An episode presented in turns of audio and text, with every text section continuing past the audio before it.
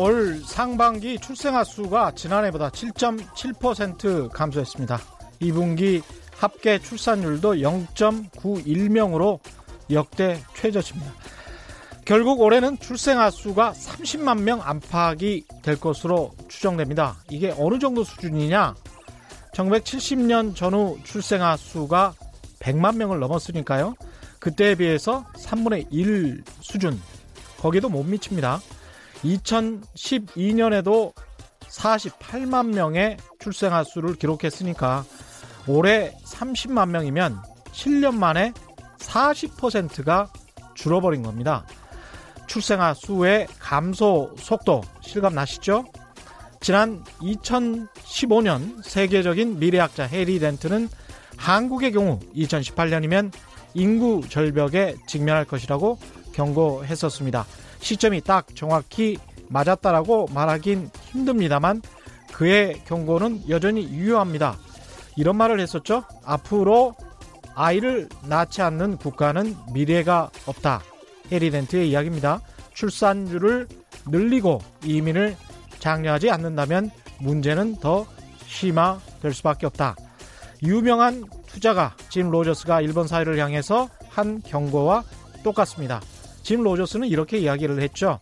아이들을 많이 낳든지 이민을 많이 받아들이든지 아니면 계속 가난해지는 것을 감내해라. 우리는 이 세 가지 옵션 말고도 또 하나의 선택, 선택지가 있습니다. 북한과의 경제 협력. 그것도 아니라면 아이들을 많이 낳든지 이민을 받아들이든지 계속 가난해지든지 선택을 해야 합니다. 네, 안녕하십니까. 세상에 이익이 되는 방송 최경령의 경제쇼 출발합니다. 오늘의 돌발 경제 퀴즈입니다. 대법원이 이재용 삼성전자 부회장 최순실 씨의 딸 정유라 씨에게 지원한 말 세마리가 뇌물에 해당한다고 판단했죠. 이재용 삼성전자 부회장에 대한 대법원 선고는 어, 파기 환송이었습니다. 그래서 다시 2심에서 이재용 부회장의 유죄 선고 가능성이 높아졌는데요. 이렇게 기업의 CEO가 불법적인 행위를 하면, 함으로써 기업 전체에 아주 부정적인 영향을 미치는 것, 기업의 오너가 부담이 된다. 이런 뜻입니다. 무엇이라고 할까요? 정답을 아시는 분은 짧은 문자 50원, 긴 문자 100원에 정보 이용료가 부과되는 샵 9730번으로 문자 보내주시기 바랍니다. 콩과 마이크는 무료고요. 정답 보내주신 분들 가운데 다섯 분 선정해서 기능성 속옷 세트 보내드리겠습니다. 최경령의 경제쇼 유튜브도 실시간 생중계하고 있습니다. 안녕하십니까? 시작하겠습니다.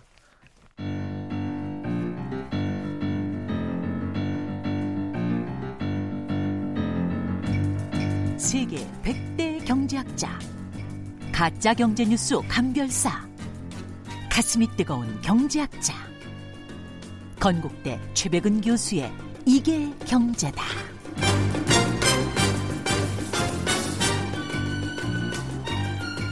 네, 매주 금요일 경제 고수만의 탁월한 식견과 통찰력으로 경제 이슈를 분석하는 경제 시선 이게 경제다. 최백은 건국대 경제학과 교수 나오셨습니다. 안녕하십니까? 네, 안녕하세요. 요즘은 저 애국지사 뭐 이렇게 불리, 불리시지 않습니까? 애국지사 어, 최백은 교수님. 예, 한일 간의 경제 전쟁이 일어나다 보니까. 예. 지금 이번에 이제 대법원이 이재용 삼성전자 네. 부회장 사건 네. 어, 파기 환송을 했습니다. 결국은 2심에서 이제 다시 이야기를 해야 되고 말 세 마리에 관해서 지난번에는 뇌물이 아니다라고 했다가 뇌물이다. 이게 맞다. 이렇게 최종적으로 확정이 됐고요. 이 상황은 어떻게 보십니까? 어떤 기자는 이렇게 묘사를 하더라고요. 이재용 꼼짝마 뭐 이렇게 됐다. 라고. 근데 사실 예. 그 우리가 법이라는 게요. 저는 예. 뭐법 전문가는 아니지만은 예. 법이라는 게 사람의 사람들이 가지고 있는 상식을 저는 어, 넘어설 수는 없다고 봐요. 예. 근데 이제 20의 판결이 사실 상당히 많은 문제를 음. 판결 이후에 예. 많은 어, 문제점을 지적받고 그랬었는데 예. 에, 사실 뭐 일반 사람들이 생각할 때 수십억 원이라는 돈을 음. 어떤 하나의 그 대가성 없이 그렇죠. 준다는 것을 사실 우리가 납득하기 힘들고요. 이게 말 세 마리가 34억 1,797만 원입니다. 예. 예. 그런 엄청난 돈을 제가 알기로는요. 예. 에, 가진 사람들이 돈 관리는 더 잘합니다. 예. 그렇죠. 없는 사람들이 사실 그러니까 예. 오히려 저렇게 돈을 막 쓰지. 예. 예. 있는 사람들 돈 그렇게 함부로 안 써요. 음, 그렇죠. 더군다나 뭐 이렇게 재벌 보게 되면 제가 음. 살아온 경험으로 볼 때는 돈 음. 헛되게 쓰는 거 못 봤어요. 아, 그 이야기 많이 들었습니다. 예. 굉장히 꼼꼼히 관리한다 예. 그러더라고요. 예. 가계, 가계부를. 근데 이제 근데 이게 이제, 예, 말씀하십시오. 예. 그런 점에서 이제 뭐 2심 판결이 제가 볼 때는 좀 어, 예외적인 판결이었었고요. 국민 음. 상식에 좀 동떨어진 예외적인 예. 판결이었었고 예. 이 판결이 중요한 의미를 갖는 것은 우리 경제의 구조적인 문제점 중에 하나로 정경유착을 얘기를 한다고요. 그렇죠. 예. 예. 정경유착은 어떻게 보게 되면 이건 자본주의 시장 경제에 맞지 않는 그럼요. 자본주의 시장 경제를 장애물인 거예요. 중국 공산주의도 이 정경유착이 아주 심하지 않습니까? 그러니까요. 예. 우리가 예, 많은 사람들이 우리나라에서 재벌 기업들을 이제 옹호하는 사람들이 음. 갖고 있는 이 착각 중에 하나가 예. 시장 경제할 때 우리가 경쟁 경, 경쟁을 강조하잖아요. 그렇죠. 경쟁 원리를. 근데 경쟁 앞에 사실은 공정이란 말이 빠져 있는 겁니다. 맞습니다. 예. 공정 경쟁이에요. 예. 공정성이 없으면은 그 경쟁의 결과는 승복이 음. 안 되져요. 그러니까 공정거래위원회라는 그렇죠. 정부 부처도 있는 거죠. 그러니까요. 예. 시장의 경, 예, 공정한 경쟁 환경이 조성이 중요하다고 생각해서 만들어 놓은 거죠. 예. 그런 점에서 정경유착은 음. 사실 어떻게 보면 공정성을 훼손하는 음. 가장 그 저기 저이 장애물이죠. 그렇습니다. 예. 그런 예. 점에서 어떻게 보면 그거는 우리가 아, 시장 경제를 만약에 음. 신뢰하는 사람이라면은 예. 이 공정성을 그러니까는 저기 저 부정을 해가지고는 제가 볼 때 사이비 시장 경제주의하고요. 그렇죠. 예. 예. 그런 점에서 어떻게 보면은 정경유착이라는 것은 우리 사회 공정성을 훼손시키는데 가장 정점에 있는 하나의 내용입니다. 예. 그러니까 사실 우리 사회 속에서 사실 뭐 우리가 많은 사람들이 그 불공정한 게임을 직간접적으로 관여를 하고 있지만은 예. 사실 재벌 자본들보다 재벌 자본들이 가장 그 정점에 있는 거죠. 어떻게 음, 보면요. 음, 그렇습니다. 예. 이 관련해서 또 이제 이번에 뇌물로 이게 인정이 됐기 때문에 이재용 씨의 승계 문제, 예. 삼성물산과 제일모직의 불법적인 탈법적인 예. 이 합병 이게 사실은 뇌물로 인해서 그렇게 된 게 아니냐. 예. 이런 판단까지도 2심에서 다시 받아야 될 것 같습니다. 그렇죠. 예. 당연히 이제 그러니까 그게 그 뇌물로 인해 가지고 그것을 음. 간접적으로 주든 간에 그런 상속에 음. 있어서 음. 승계, 승계에 있어서 그러니까 만약에 에, 도움이 됐다면은 예. 사실 그리고 많은 소액주들한테는 피해를 또 이제 그러니까 어쨌든 야기를 했고요. 예. 그런 점에서 저는 이번에 이 삼성 문제가 우리 음. 경제가 한 단계 도약하는 음. 좀 이제 그러니까는 이 공정한 시장 경제로 예. 도약을 하게 되면 우리 경제 발전에도 저는 굉장히 기여를 한다고 보고요. 그렇죠. 그런 점에서 음. 어, 이 부분이 이번에 분명하게 이번에 이게 정리가 돼야지만이 음. 저는 우리 사회를 지금 앞, 앞으로 그러니까 나누는 하나의 전환점 중에 한 이제 한 분기점이 예. 지난번 촛불 시민혁명부터 해가지고 지금 최근에 불매운동이라든가 네. 이번에 삼성 이런 그래서 어떻게 우리가 처리하냐에 따라 그렇죠. 예, 이 결과가 저는 달라질 거라고 보고 있습니다. 이 삼성 이재용 씨의 승계 문제하고 삼성전자 이 좋은 회사 이 자체하고는 철저히 분리해서 생각을 해야 될 것 같습니다. 아, 그렇죠. 사실 예. 어떻게 보면 지금 이재용 리스크가 음. 삼성전자한테 오히려 이거 부담을 주고 있는 거예요. 그럼요. 예. 예. 오히려 예국 선진 국가에서는요. 예. 최고 경영자가 만약에 이런 불미스러운 이런 일에 관련됐을 때는 맞습니다. 대개가 사퇴를 해요. 맞습니다. 사퇴를 하고 대개 그리고 이제 중대한 범죄를 중대한 어쨌든 간에 잘못을 저질렀을 때는 예. 복귀도 못 해요. 맞습니다. 왜 예. 그러냐면은 예. 기본적으로 주주들 음. 주주들 그러니까 일반 예. 국민들의 돈을 투자받아 가지고 기업 경영을 하는 거잖아요. 예. 그러면 그분들에 대한 최소한의 어쨌든 간에 음. 그분들의 이익을 지켜주기 위해서는 음. 기업하고 기업 경영하고 그러니까는 대주주하고는 분리를 해야 되는 거죠. 이런 네. 케이스를 미국에서 제가 신문으로 읽을 때 한참 읽을 때 이런 케이스가 있더라고요. 월마트 CEO였는데 부인이 납품업체가 보석 납품업체예요. 네. 근데 한 제 기억에 20만 달러 정도 되었던 것 같습니다. 네. 그걸 좀 싸게 샀어요. 월마트 CEO가 폭로가 되면서 월마트 CEO가 물러났습니다.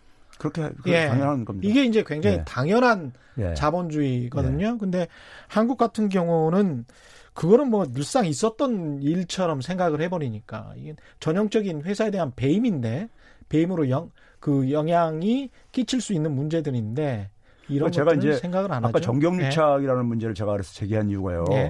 예. 과거의 군부 정권 때이 예. 정치걸 군부걸 이 정권들이라는 게 기본적으로 이 민주주의 원칙을 훼손한 어떤 권력들이잖아요. 예. 그러다 보니까 그것을 자신들의 정통성 약화 이 부족한 부분을 음. 결국은 금권 재벌들한테 어쨌든 간에 정치자금 지원받아서라든가 예. 아니면 공권력을 이용을 해가지고 어쨌든 권력을 유지해 왔단 말이에요. 예. 그러다 보니까는 어떻게 보게 되면 우리 사회 그러니까 어쨌든 간에 투명성이라든가 우리 사회 좀 이제 이 건전한 발전을 음. 발목 잡고 있는 게 사실은 민주주의를 훼손한 부분이라든가 이 재벌 권력이 그러니까 어쨌든 간에 이 취해 법권적인 어떤 이런 어, 어, 영역에 존재하는 그렇죠. 이런 부분들이 사실은 그러니까 우리 음. 사회에 불공정성에 가장 정점에 있고 음. 그거를 우리가 적어도 그러니까 현행 법을 그러니까 우리가 음. 위반했을 경우에 예. 그것조차 만약에 우리가 제대로 관리를 못한다면은 예. 우리는 제가 볼 때 우리나라는 후진국에서 못 벗어납니다. 그렇죠. 예. 예. 공정 경쟁을 해야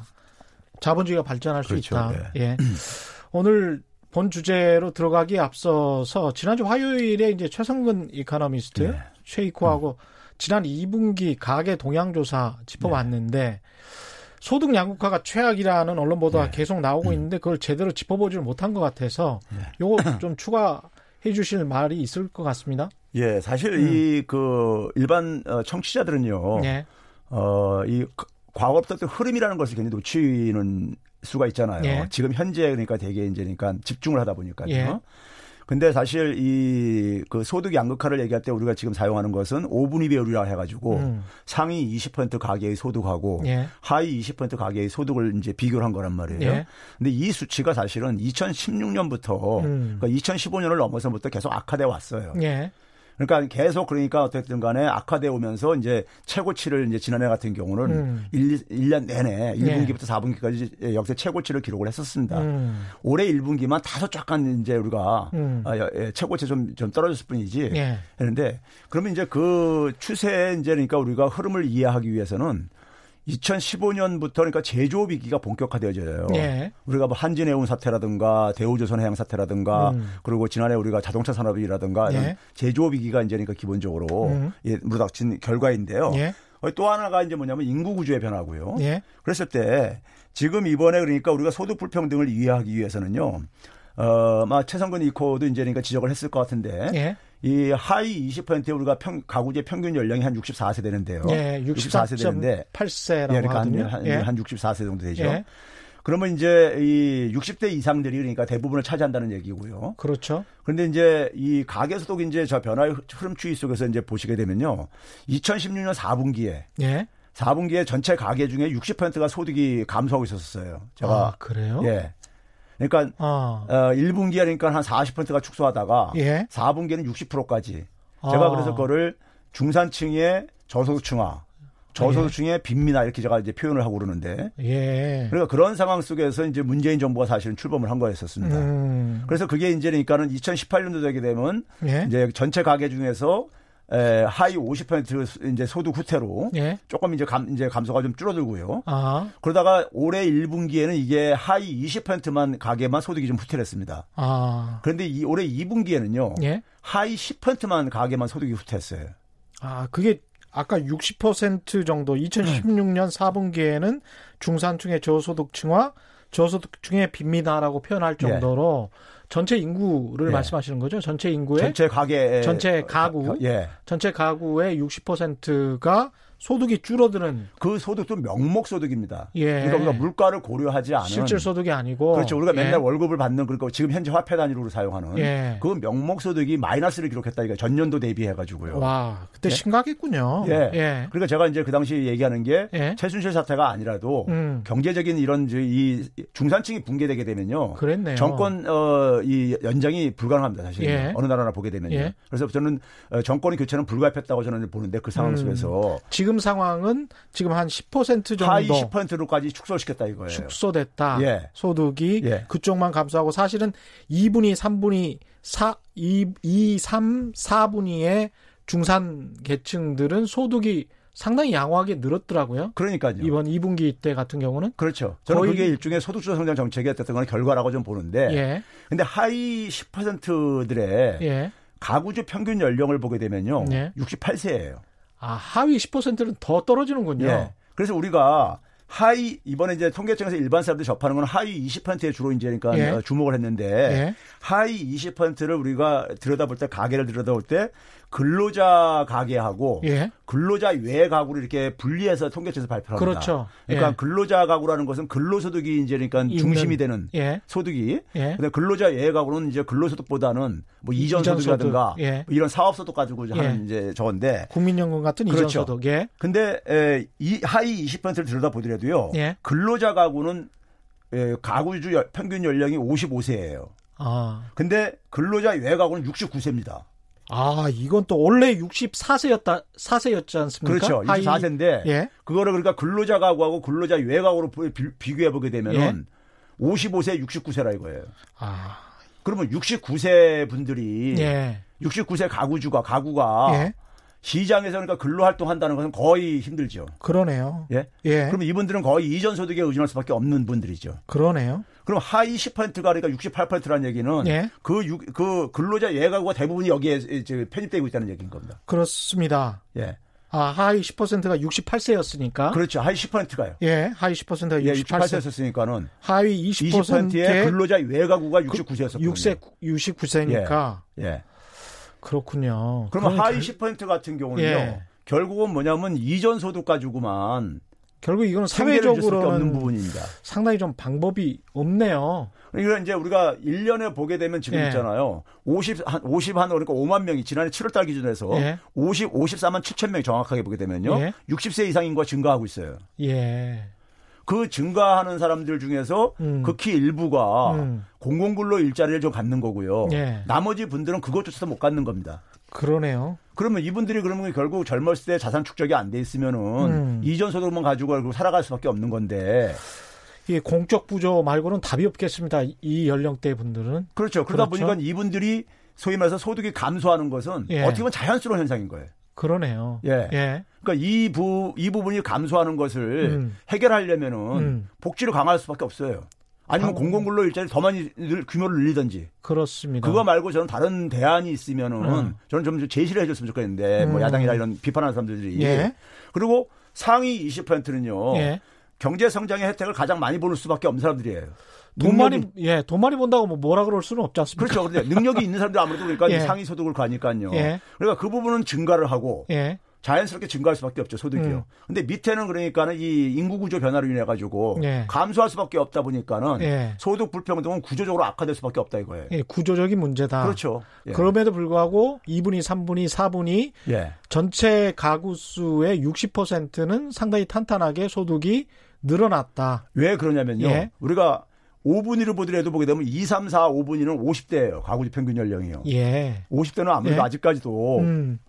일을 하고 있으니까. 일을 할 수 있을 가능성이 높거든요. 예. 그러니까 그분들은 이제 그러니까는 소위 말해서 어, 최저임금 인상이라든가 음. 아니면 근로장려세제라든가 예. 이런 혜택을 볼 수가 있는 거죠. 어. 그렇죠? 예. 근로장려세제도 그러니까 생산활동에 종사해야지만이 음. 소득 지원을 받는 거란 말이에요. 예. 그리고 최저임금 인상도 어쨌든 간에 에, 그 사업주 사업자들에서 어쨌든 간에 지킬 수밖에 없다 보니까는 음. 그만큼 그러니까 일한 거에 비례해서 소득이 증가, 증가에 영향을 미칠 것이고요. 예. 그래서 이번에 보게 되면은 2, 3, 4분이 중간층 중산 중간층들이죠. 예. 중간층들이 그러니까는 오히려 가장 어, 위에 있는 5, 5분위보다도 음. 소득 증가율이 높았었어요. 높았어요. 예. 그게 되게 최저임금을 인상을 하게 되면은 맨 예. 꼭대기층은 별로 영향 안 받아요. 음. 그 경제 예. 이론적으로 보게 되면요. 예. 그 위에 있는 계층들의 인상 압박으로 좀 작용을 합니다. 아, 그럴 수 예. 있겠습니다. 예. 네. 그 이런 질문을 해 오셨는데 이게 그냥 보통 항상 할 수 있는 질문인 것 같아서 5644님 무슨 돈으로 할 건데 그러면 결국은 세금 아닙니까? 뭐 이런 말씀하셨는데 이게 이제 어, 결국은 돈을 많이 벌어서 공적 부조를 할 수 있는 사회가 되는 것이 이제 선진국 사회인 것인데 네. 2, 3, 4분이 또 5분위까지 소득이 늘어나고 계속 돈을 많이 버는 수밖에 없는 거죠. 이게 결국은 네. 사회적으로 보면 어떻습니까? 그러니까 이게 이제 기본적으로는 이제 그러니까 가계 자본주의 사회에서 가계 소득이라는 것은 예. 음, 어, 이제 어쨌든 간에 대부분이 임금, 임금 근로자로 살아갈 수 밖에 없는 이제 존재다 보니까. 그렇죠. 예. 에, 좋은 일자리가 어쨌든 많이 만들어져야 되겠죠. 음. 그래서 이제 제가 이제 제조업 위기를 제가 강조하는 이유가 예. 아, 산업 생태계를 어쨌든 간에 재구축하는 이런 문제들이 음. 예. 중요한 과제지요. 음. 과제인데 일단 그게 성과를 만들기 전에라든가 시간이 음. 걸리는 이런 문제라고 할 때는 네. 그 와중 속에서 더군다나 인구 구조 개선 이제 어쨌든 악화되고 있는데 네. 뭐 약화란 표현이 적합할지 모르겠는데 하여간 음. 고령층들이 굉장히 빠르게 증가하는 상황 속에서 네. 이분들이 그러니까는 지금 사실 그렇잖아요. 우리가 정년 연장을 우리가 논의를 하지만은 음. 정년 연장을 지금 당장 만약에 우리가 했을 때 그렇죠. 기업체에서 이분들을 그러니까 우리가 60세 이상 넘어도 고용을 하겠는가? 지금 그렇습니다. 50대 초에도 그러니까 내모는 상황인데. 그렇죠. 그렇죠? 예. 그러니까 이 정년 영전도 그러니까 사실 큰 효과를 보기가 지금 힘든 현실이라고요. 음. 예. 그러면 이 분들에 대해서 결국은 음. 우리가 에, 사회적으로 어쨌든 간에 보조를 해주든지 예. 아니면 시장에서 해결을 하든지 둘 중에 선택권이 없다 이거죠. 맞습니다. 예. 예. 그 현실을 그러니까 우리가 외면할 수가 없는 것이고 음. 그런 점에서 만약에 에, 세금이 더 어, 더, 더, 더 걷는 게 증세가 음. 필요하다면 예. 그것도 논의를 해야 되는 것이죠. 어쩔 수가 예. 없는 측면들이 있는 것 같습니다. 선진국으로 예. 가면 갈수록. 오늘 본 주제를 아. 이야기를 해야 되는데 벌써 뭐 시간이 많이 아. 지났네요. 오늘 주제는 어, 지소미아와 미중 무역 갈등과 관련된 건데요. 이 이야기 하기 전에 예. 잠깐만 순종 고르시고 예. 경제 퀴즈 한 번더 보내드리겠습니다. 오늘 국정농단에 대한 이재용 삼성전자 부회장에 대해서 음. 대법원 선고가 있었고 결정은 파기 환송이었습니다. 2심에서 이정 부회장의 유죄 선고 가능성이 다시 높아졌고 관련해서 승계 삼성물산과 제일모직 사건에 관한 초점으로 다시 올라갈 것 같습니다. 이렇게 기업의 CEO가 불법적인 행위를 함으로써 기업 자체에 영향, 아주 부정적인 영향을 미치는 것, CEO가 어, 부담이 되는 것이죠. 이것을 뭐라고 하는지 어, 정답을 아시는 분은 짧은 문자 50원, 긴 문자 100원에 정보 이용료가 부과되는 샵 9730번으로 문자 보내주시기 바랍니다. 콩과 마이크는 무료고요. 정답 보내주신 분들 가운데 다섯 분 선정해서 기능성 속옷 세트 보내드리겠습니다. 지소미아와 미중 무역 갈등 이게 어떤 연결고리로 어떻게 연결되어 있을까 저도 참 궁금했는데 네. 어떻게 보십니까? 제가 그거 전에 소득 하나만 좀 한 가지만 좀, 좀 한 가지만 더, 더 갈까요? 이그 하위 10%만 소득이 후퇴한다 그랬는데 예. 지난해 1년 전에 비교해서 한 1,170원 정도 줄어들었어요. 1,170원. 근데 이제 1분기에 보게 되면요. 예. 이게 한 4만 원 돈이 줄어들었었습니다. 그러니까 하위 10%도 예. 줄어드는 폭이 지금 감소하고 있어요. 그게 이제 왜 그러냐면 예. 이전 소득이 한 7만 원 정도 증가했어요. 아. 그나마 그게 이제 기초연금 같은 경우 예. 20만 원에서 30, 25만 원, 30만 원 이렇게 증가한 이런 것들이 예. 영향을 좀 미치고 있는데 여전히 예. 부족하다는 걸 이제 보여주는 거죠. 예. 예. 그다음에 이제 뭐 지소미아 얘기는요. 예. 어 제가 이제 그뭐 강연을 할 때라든가 이렇게 할 때면은 예. 아베한테 이제 세 가지 감사하다고 이제 제가 그런 예. 얘기를 했었는데 일본 아베 총리 세 가지 감사하다. 예. 예. 그 얘기가 뭐냐면 우리가 식민지 경험을 가진 나라들이 음. 식민지에서 해방되고 나서도 예. 어, 상처가 남아있는 오래 지속되는데 음. 정치적인 경제적인 의식에 있어서 어떤 종속성, 음. 식민지성 이런 것들이 오래 이제 이렇게 예. 지속이 되어집니다. 맞습니다. 생각은 예. 오래 남습니다. 예. 그러니까 그게 가장 오래 가죠. 예. 가장 오래 가고 그런 건데 근데 이번 기회에 어쨌든 간에 일본에서 어떤 경제 도발을 하면서 예. 어, 뭐 우리 사회 속에서 그러니까는 소위 적극적으로 친일에 전 일본에 협력하는 사람들도 음. 뭐 커밍아웃 시켜주고 있고. 예. 그리고 우리가 그런 부분들을 예. 청산 못한 것을 사실 그러니까 청산의 목소리도 굉장히 높아지고 있는 상황 속에서 예. 정치적인 독립도 그러니까 우리가 좀 더더 이제 강화될 것이고요. 음. 그리고 어, 어쨌든 간에 부품 소재를 우리가 이 압박을 해오면서 음. 우리 제조업의 어쨌든 경쟁력 강화에 어쨌든 간에 우리 조선시장 간에 예. 할 수밖에 없는 상황. 예. 그래서 경제적인 그러니까 일본에 대한 종속을 그러니까 우리가 좀 더 이제 약화시킬 수 있는 음. 이런 이제 하나의 계기가 될 게 아니겠습니까? 예. 거기다가 이제 에, 뭐 저는 우리 국민들이 그동안에 박정희 군부 독재 체제 속에서 예. 이 소위 말해서 경제 동물로 우리가 많이들 살아왔는데 음. 이제 그러니까 소위 사회 공동체에 대한 책임 의식이라든가 음. 정의라든가 돈만 멀면 된다. 예, 예. 이런 부분들이 좀 의식이 깨어나게 되는 그런 그렇죠. 계기가 이제 저는 이제 마련됐던 점을 예. 얘기했었는데요. 그게 선진국이죠. 사실. 예, 그렇죠. 예. 거기에 이제 추가로 하나 더 해주는 것이 예. 지금 사실 우리가 한국과 일본 간의 경제 전쟁을 우리가 이렇게 거기에 집중하고 있지만은 예. 더큰 전쟁이 지금 옆에서 벌어지고 있죠. 그렇죠. 미국과 미중. 중국 간에. 예.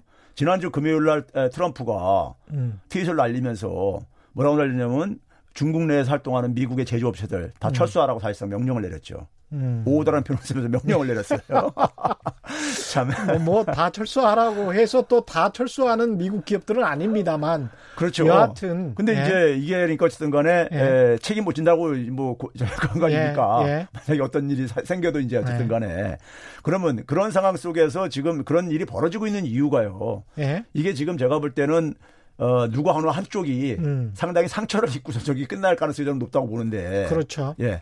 그러면 이게 왜 생기냐면은 우리가 중국이 그러니까는 되게 우리가 이 시진핑의 중국몽이라는 거. 예. 이게 바로 뭐냐면 1대1로 사업에서 우리가 상징적으로 보여주고 있는 거잖아요. 예. 태평양으로 진출하고 어쨌든 간에 음. 이 세계의 어쨌든 중심 국가가 되겠다는 음. 이런 꿈이요. 그러니까요. 꿈인지 예. 환상인지 모르겠지만은. 예. 근데 미국은 그걸 막기 위해서 중국의 자신의 패권을 막기 위해서 예. 그게 이제 인도 태평양 전략이라고. 그렇죠. 예. 인도 태평양 전략의 맨 끝에 동북아시아에 있는 게 바로 뭐냐? 한미일 이, 이 안보 체제죠. 맞습니다. 예.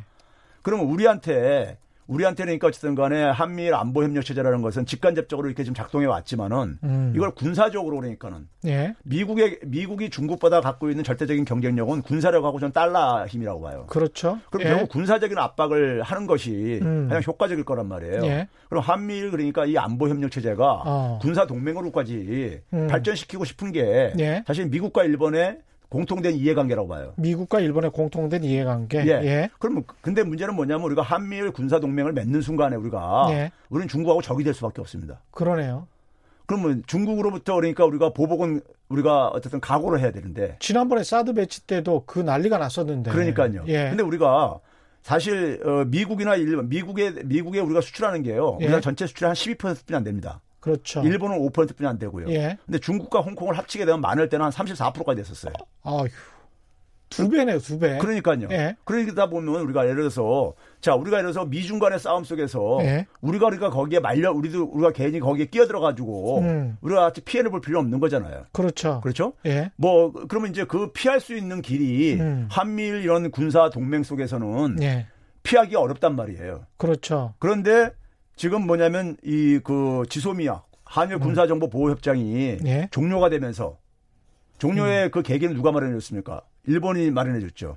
그렇습니다. 일본이 수출 규제를 하면서 예. 이게 그러니까 강제징용 문제라고 얘기를 하면서 그것 때문이 아니다. 음. 예? 안보상 그러니까는 음. 믿을 수 없는 국가다. 뭐 이런 식의 얘기를 하고 있었잖아요. 예. 소위 WTO 이제 규제를 피하기 위해서요. 예. 그러니까 그러면 안보상 그러니까 우방국가가 아니라고 하다 보니까 어. 우리 정부도 선택의 여지가 없이 그렇죠. 지소미아를 종료시킨 거예요. 예. 그렇죠? 예. 그러면 한일 간에 그러니까는 안보 협력 국가가 아니라는 걸 의미하는 겁니다. 그렇죠. 더 이상이요. 그렇죠? 당신들은 안보... 적대 국가일 수 있다라고 이야기했는데 지소미아 군사 정보 보호 협정을 유지할 필요가 없었던 것이죠. 그렇죠. 예. 그러면 군사적 예. 안보적으로 협력 국가가 아니면은 예. 한미일 군사 동맹은 추진이 불가능해지죠.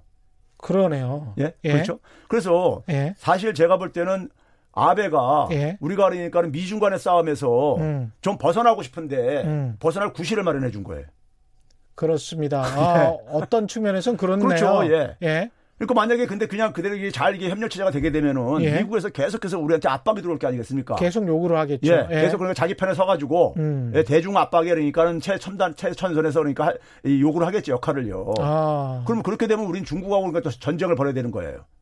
이걸 그렇... 감당할 수가 있겠냐고 우리가요. 아. 그렇죠? 근데 우리가 아베가 사실 어떻게 보게 되면은 안보상 예. 이유를 제공해 준 것이 음. 결정적으로 한일 간에 한일 간의 군사 협력 관계를 어쨌든 간에 종료시키게 만들었단 말이에요. 예. 그러면 한일 간의 군사적인 관계가 종료되는 순간에 한미일 군사 동맹 추진은 불가능해지죠. 사실은요. 그렇죠. 그래서 미국이 사실은 지소미아는 사실 미국이 굉장히 원해서 우리가 추진한 거잖아요. 예. 추진한 건데 미국이 그러다 보니까 이제 그 불편함 속내를 드러내긴 하고 있는데 음. 사실 제가 볼 때는 지소미아 종료는 굉장히 저는 이게 그 신의 한 수인 게 신의 한 수다. 미국한테도 숙제를 준 거예요. 어. 니네가 이거를 그 지소미아를 유지하고 싶으면은 예. 일본에 그러니까 일본이 우리 나 우리나라를 예. 안보 협력 국가가 아니라 그러는데. 그렇지. 일본을 협력, 서, 설득해라. 그렇죠. 안보 협력 국가라 안보 협력 어. 국가라는 걸 인정하게 만들어 만들면은 네. 이 수출 규제는 폐, 저기 저 다시 그러니까 폐지시킬 수밖에 없어요. 그렇습니다. 그렇죠? 예. 그래서 그러면 안보 협력 국가가 일본이 우리나라를 안보 협력 국가로 인정을 하게 니네들이 가서 그 해라. 음. 일본이 우리한테 안보 협력 국가가 아니라고 하는데 우리가 어떻게 일본을 안보 협력 국가라고 인정할 수 있습니까? 그러네요. 그래서 어. 그런 점에서 저는 그래서 이게 뭐좀 농담이 좀 낀 거지만은 예. 이 미중 간의 전쟁이 당분간은 좀 격화될 텐데 그렇습니다. 격화되는 예. 동안에 예, 한 발 좀 저희는 빠져 있고 싶은 거란 말이에요, 사실은요. 그렇습니다. 그러면 예. 저는 한일 간의 좀 경제 전쟁이 당분간 예. 좀 지속되길 지속됐으면 좋겠어요.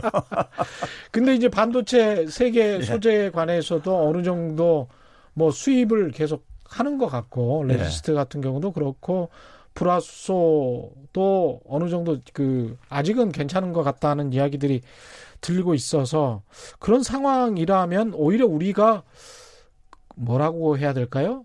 유리한 입장에 서 있다. 이렇게 말할 수도 있겠습니다. 그렇죠. 지금 예. 이번에 어쨌든 간에 일본이 그 이것을 단기적으로 어쨌든 음. 간에 음. 이 싸움을 끝내지 못하는 한에 있어서는요. 예.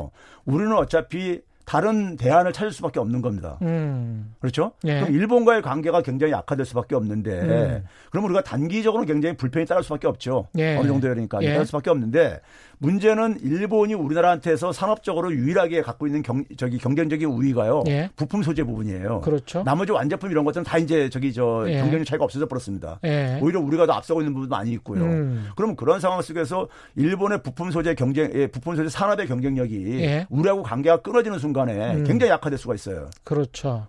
그래서 일본의 우익 정권들이 걱정하는 한일 격차의 축소가 음. 오히려 더 빠르게 더 진행될 수도 있고요. 음. 이제 그런 점에서 어차피 시간이 지나면 지날수록 중소기업들 부품 소재를 공급을 담당하는 건 중소기업들인데 예. 중소기업들은 대기업들에 비해서요 자금난에서도 그러니까 굉장히 불리하고 음. 자금 여러 개 있어서 자금 동원 능력에 있어서요 예. 그런 점에서 일본이 저는 갔어서 초조할 것 같은데 음. 이게 빨리 끝나게 되면 다시 일본하고 거래선이 다시 복구될 그렇죠. 예. 뭐 네. 완전하게 복구는 안 되겠지만은 그러면서도 예. 이제 군사 안보적으로 일본이랑 더 밀접하게 돼서 한미일 동맹으로 끌려가면 그렇죠. 거기다 중거리 미사일까지 아시아에 배치하겠다라고 계획을 발표했었지 예, 않습니까? 예, 그렇죠.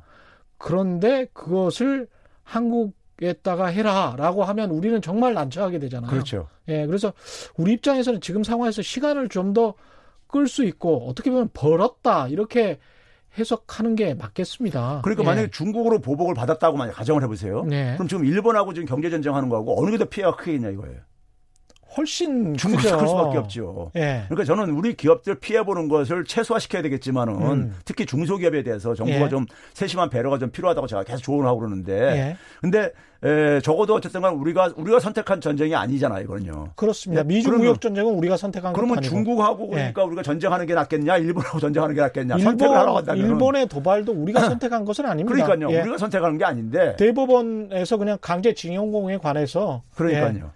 배상할 거 배상해라 뭐 이런 그렇죠. 이야기인 거거든요. 그러니까 그런 상황에서 예. 우리가 강요를 선택을 강요받는 상황 속에서 예. 한다면은 그래서 중국을 피하는 게더 예. 상대적으로는 그래도 우리 기업들한테도 더 유리한 게 아닌가. 예. 예.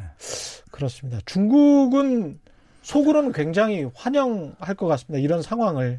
당연하죠. 예. 중국은 기본적으로 어, 미국의 태평양 이쪽을 진출을 음. 봉쇄를 하는 걸 계속 거기를 이제 그러니까 빈틈을 예, 이걸 좀 와해시키려고 하는 거란 그렇죠. 말이에요. 예. 와해시키기 때문에 중국에서도 시진핑도 올해를 태평양 방문해라고 정해가지고 음. 태평양 그 연안에 있는 국가들에 굉장히 공을 들이고 있어요. 예.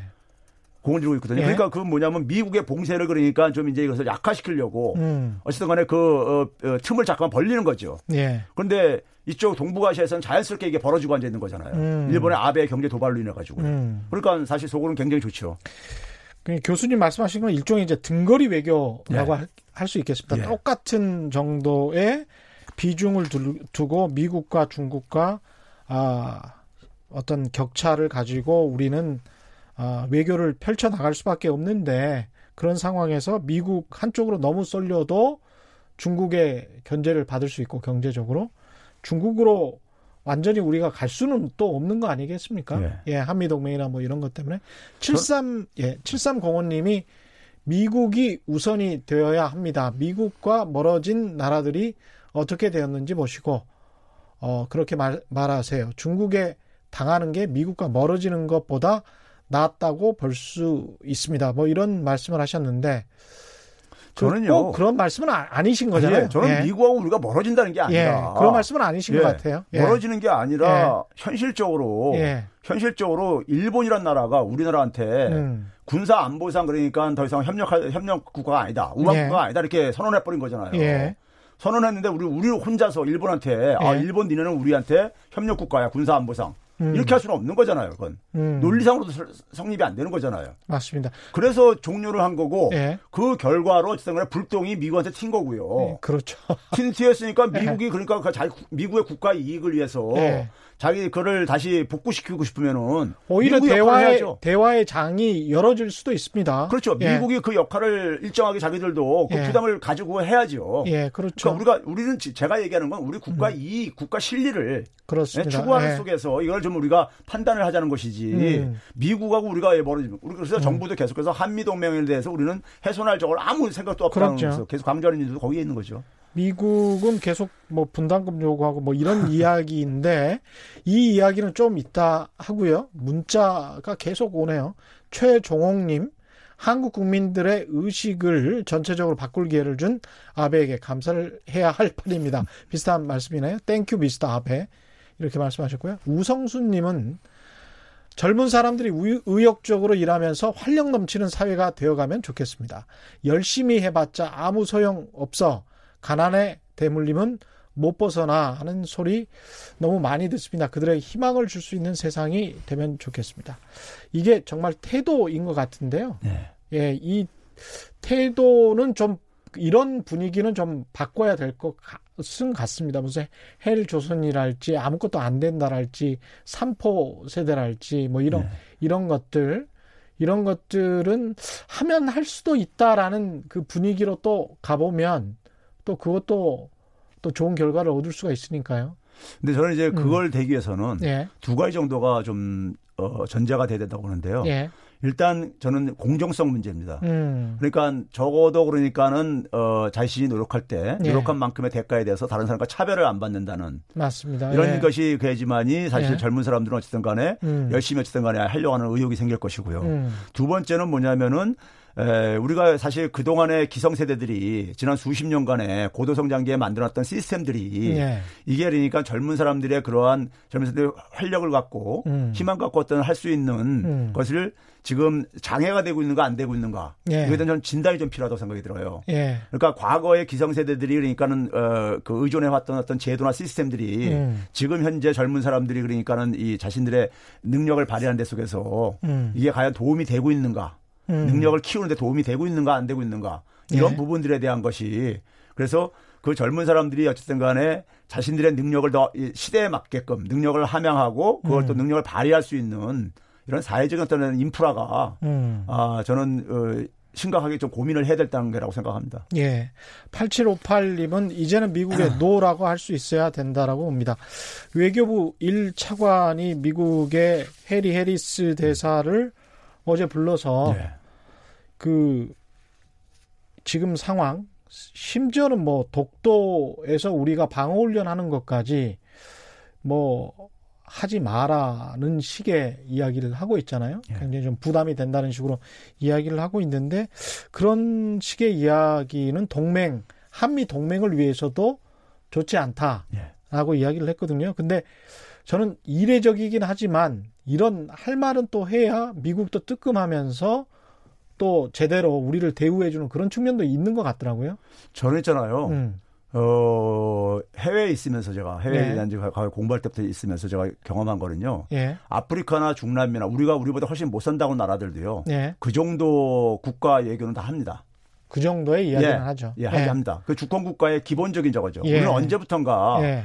미국이 아무리 그러니까 우리한테 압박을 하고 우리가 좀 이제 무리하게 해도 예. 우리는 그냥 조용히 듣고 그냥 참아야 되는 이런 걸로 그렇죠. 우리 국민들이 이렇게 방, 생각하는 경우들이 많은데 방위비 분담금 올려라면 계속 그냥 올려줄 수밖에 그렇죠. 없는 그런 입장인 거죠. 그런데 사실 예. 의외로 보게 되면요, 우리보다 음. 못 사는 국가들을 조차들도 음. 아닌 건 아닌 거라고 얘기를 합니다. 예. 그래야지만이 사실 그러니까 이게 사실 주권 국가 대 주권 국가의 음. 문제잖아요. 예. 그리고 사실 미국의 일부 인사들이 그렇게 하는 것은 음. 사실 그 미국의 그 이 주류 계급들이 예. 기본적으로 일본 중심의 그러니까 동맹관을 가지고 있는 게 있어요. 미국 국가 이익을요. 예. 거기다 이제 플러스 이제 뭐 일부 언론에서 보도 나오지만은 일본의 로비에 의해 가지고 근데 이제 문제는 뭐냐면 그게 이제 정부에 이제 어쨌든 공직을 갖고 있는 사람이 음. 그런 얘기를 할 때는 예. 정부 입장에서는 단호하게 예. 그게 만약에 예를 들어서 어떤 연구소 사람이 만약에 얘기를 한다면은 음. 그것 가지고 우리가 뭐라고 할 필요는 없겠지만은 예. 예, 정부의 그러니까 고위 공직자가 그런 음. 발언을 했을 때는 정부 입장에서 단호, 단호, 사실은 단호하게 어쨌든 간에 신호는 보내줘야 되는 게 그렇죠. 저는 맞다고 생각이 들어요.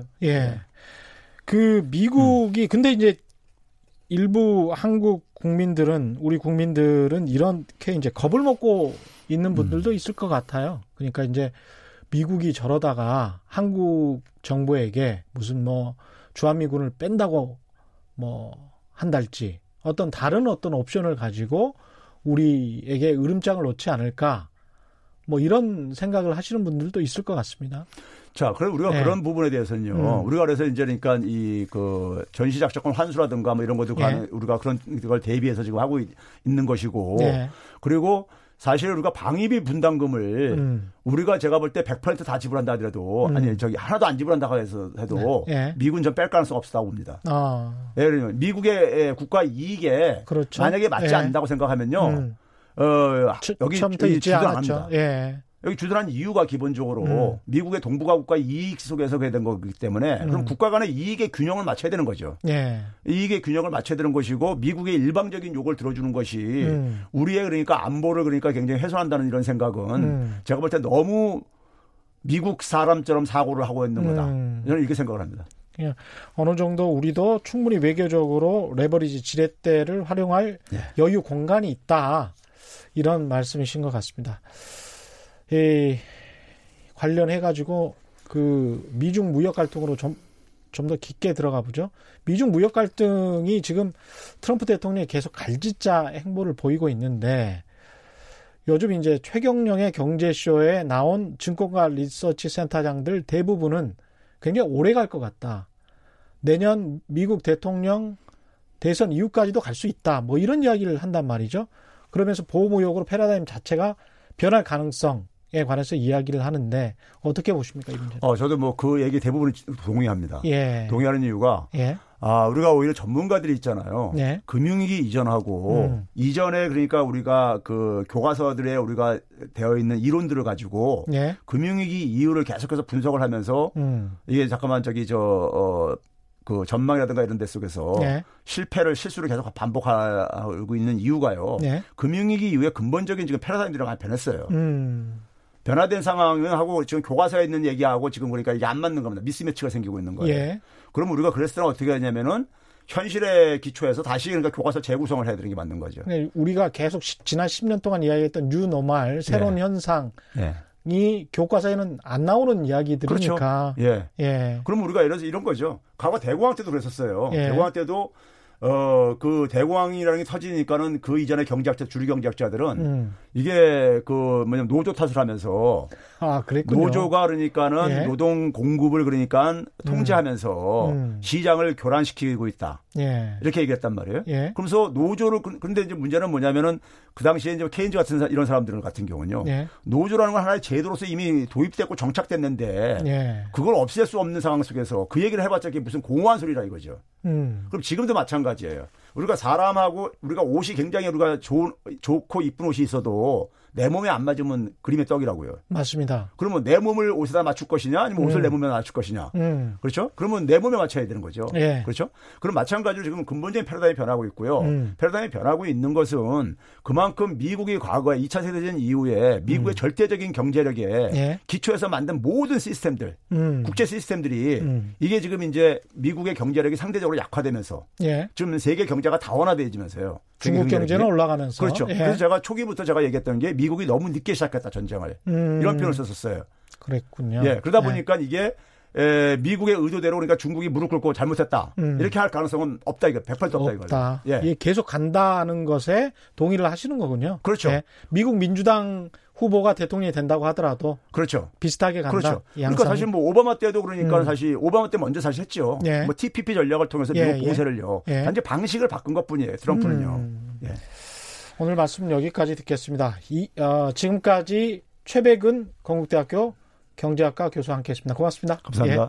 예. 2602님은 지소미아 종료가 미국이 일본을 이뻐서 우려의 말들을 하는 것이 아니고 우리나라의 중장기 중장거리 미사일을 배치하려고 했는데 자기들 생각과 다르게 한국이 움직이고 있으니까 미국도 상당히 당황해 하는 것 같습니다. 그리고 중장거리 미사일 우리나라 배치 절대 안 됩니다. 이런 의견 주셨습니다. 오늘 돌발 경제 퀴즈 정답은 오너 리스크였습니다. 저는 KBS 최경련 기자였고요. 내일 4시 10분에 다시 찾아뵙겠습니다. 지금까지 세상에 이익이 되는 방송 최경령의 경제쇼였습니다. 고맙습니다.